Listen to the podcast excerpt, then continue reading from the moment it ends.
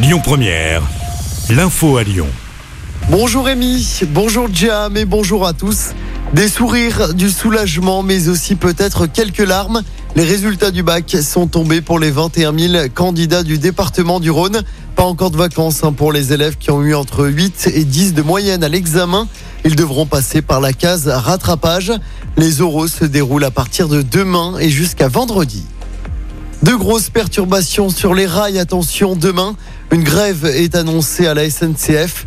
Conséquence, le trafic TER sera fortement touché avec deux trains sur cinq en moyenne dans la région.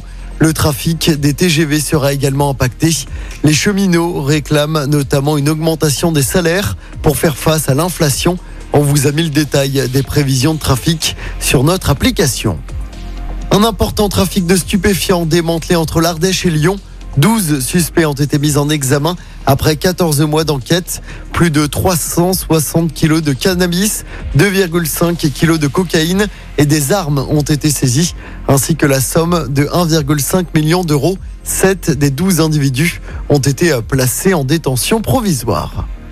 Dans l'actualité locale, un homme entre la vie et la mort après avoir été grièvement blessé à Villeurbanne. Dimanche soir, il est tombé du quatrième étage d'un immeuble, un immeuble situé sur la rue Charlotte Delbo. Son pronostic vital est engagé. On ne connaît pas encore les circonstances de ce drame.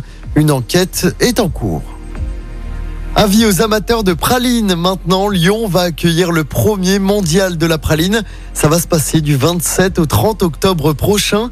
Il se déroulera au CFA de la gastronomie dans les salons du château du parc de la Croix-Laval dans l'ouest lyonnais.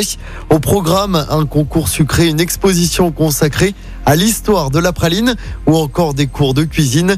Plus d'informations sur cet événement à retrouver sur notre site internet et notre application.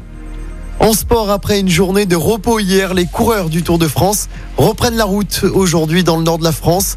Au programme, une étape de 172 km entre Dunkerque et Calais.